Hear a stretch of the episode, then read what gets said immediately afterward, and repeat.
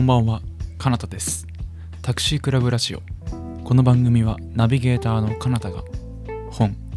映画、旅、そして日常で感じたことについてお話しするカルチャープログラムです。時には一人で、時には乗客を乗せてお届けします。えーというわけで今日は2月11日日曜日、えー皆さんいかがお過ごしでしょうか、えー自分は最近ラジオではなくてランニングを、えー始めました、えー久しぶりのラジオなのでちょっと、え緊張しています。まああの話を戻すとランニングを始めた理由なんですけど友人や家族にですねちょっと太りすぎじゃない？ちょっと痩せたらと、えー知った激励を、えーいただきまして、まあ、知ったしかなかったような気もするんですが、えーまあでも、まあ、その知った激励をもらってもですね自分は天の弱なので何を言われても無視していたんですけどお腹の出っ張り具合を見てさすがにちょっとこれはまずいなと自覚をし始めてですねランニングを始めたという経緯になります、まあ、最初の方はなんか走りたくないなとかうわ嫌だな。もう立ちたくもないな。ずっと寝てたいな。ベッドから起きたくないな。みたいな。気持ちにですね、えー、ムチを叩いてなんとかジムまで行っていたんですがそろそろ始めて1ヶ月になるのかな。こう週に、えー23回、まあ、多い週で3回くらい、えー行っていまして、まあ、そうすると体にも徐々に変化が、えー現れてきまして、まあ、今ではランニングが楽しくなってきが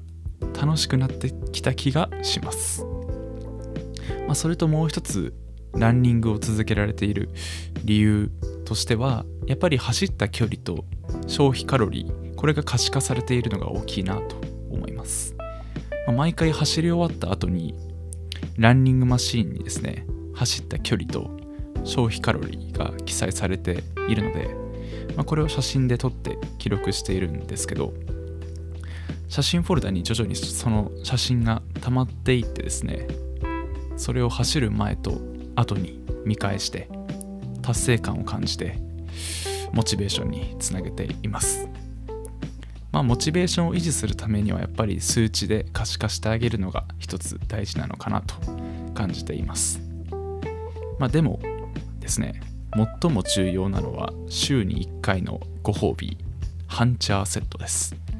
まあ、皆さんが運動後に食べる運動飯これをぜひ教えてください。というわけで今日のテーマに移りたいと思います。今日のテーマはこちら。Perfect Days です。先日久しぶりに映画館に行きまして Perfect Days という映画を見てきました。この映画はですね去年の12月に公開された映画で、まあ、ずっとこう聞いて自分が聞いているラジオとかでもあのコメント Perfect Days に関するコメントが寄せられていてすごい良かったっていうコメントを聞いてですね、まあ、自分もすごく見たくてした仕方がなかったんですけどいろいろと用事が重なってしまって、えー見に行けていませんでした。えでも先日ようやくまとまった時間が取れたので、えー見に行くことができました、えーそしてですね Perfect Days の概要を初めにお伝えすると2023年12月22日公開ビム・ベンダース監督作品です。まこの映画の主役平山を演じるのは役所広司さん。そしてなんとですね今回の作品で役所さんは第76回カンヌ国際映画祭で最優秀賞最優秀男優賞を受賞されています。なんか最近思ったんですけど自分の滑舌悪いなって感じ始めていまして。えーいろいろなところで噛むと思うんですけどご容赦ください。はい。そして次にあらすじを Perfect Days 公式サイトから引用したいと思います。東京渋谷でトイレ清掃員として働く平山かっこ役所工事は静かに淡々とした日々を生きていた。同じ時間に目覚め同じように支度をし同じように働いその毎日は同じことの繰り返しに見えるかもしれないが同じ日は一日としてなく男は毎日を新しい日として生きていた。その生き方は美しくすらあった。男は木々を愛していた。木々が作る木漏れ日に目を細めた。そんな男の日々に思いがけない出来事が起きる。それが男の過去を小さく揺らした、えー、以上があらすじです。そしてなんでトイレの清掃員を題材にした作品になったかというとですねこれも理由が、えー、あるらしく、えー、元をたどるとザ・東京トイレット略して TTT という誰もが快適に使用できる公共トイレを東京都渋谷区内の17カ所に設置する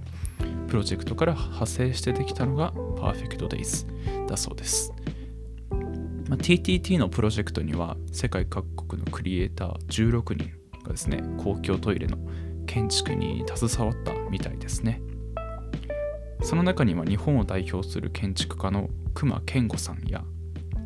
えー、これまた日本を誇るクリエイティブディレクターの佐藤柏さんのお名前もありました、まあ、この他にも有名な国内外からの、えー、たくさんのクリエイターの名前が載っていてですねなんかこのプロジェクトのなんか凄さが分かりますね。一時期ニュースでも取り上げられていましたよね。なんかカラフルなガラス張りのトイレで鍵を開けた状態だと内部が丸見えなんですけど鍵を閉めると半透明だったガラスに色がついて中が見えなくなるみたいな、まあ、今までのトイレでは考えられなかったようなインパクトのある、え、デザインで衝撃的だったのを覚えています、まあ、映画の中でもこのトイレが実際に出てきていて外国人の方が戸惑っている様子が、えー、映してありました。もう仕組みこれ海外から来た人がもう初見でこれを見たらすごい怖いですよね。外から丸見えみたいな。この国のプライバシーはどうなっているんだみたいなね。なんか海外でもあのトイレ海外のトイレ行くと足元があの見え見えますけど、まあ、なんかその日じゃないというか。まあ自分がもし海外に行って半透明で中がスケスケなトイレを見つけたら絶対に入らないですけどね。まあ、話がちょっと脱線して、えー、しまったんですが、まあ、自分の率直な映画の感想はもう最高。この一言に、えー、つきますね、まあ、自分の中の映画トップ10には絶対に入っていると思います、まあ、何がこう最高かというと、まあ、全部、えー、と 言いたいところですけど、まあ、特に、えー、世界観と役所さんの演技そして音楽この3つかなと思っています、とにかくこの映画の主人公平山は寡黙な男でセリフが極端に少ないんですね。でもそのおかげでより主人公の周りの世界に集中できる。というか世界観に没入できる。気がします、まあ、世界観を言語化するのはちょっと難しいんですけど何て言ったらいいんでしょう。なんか暖かい太陽の光に包まれた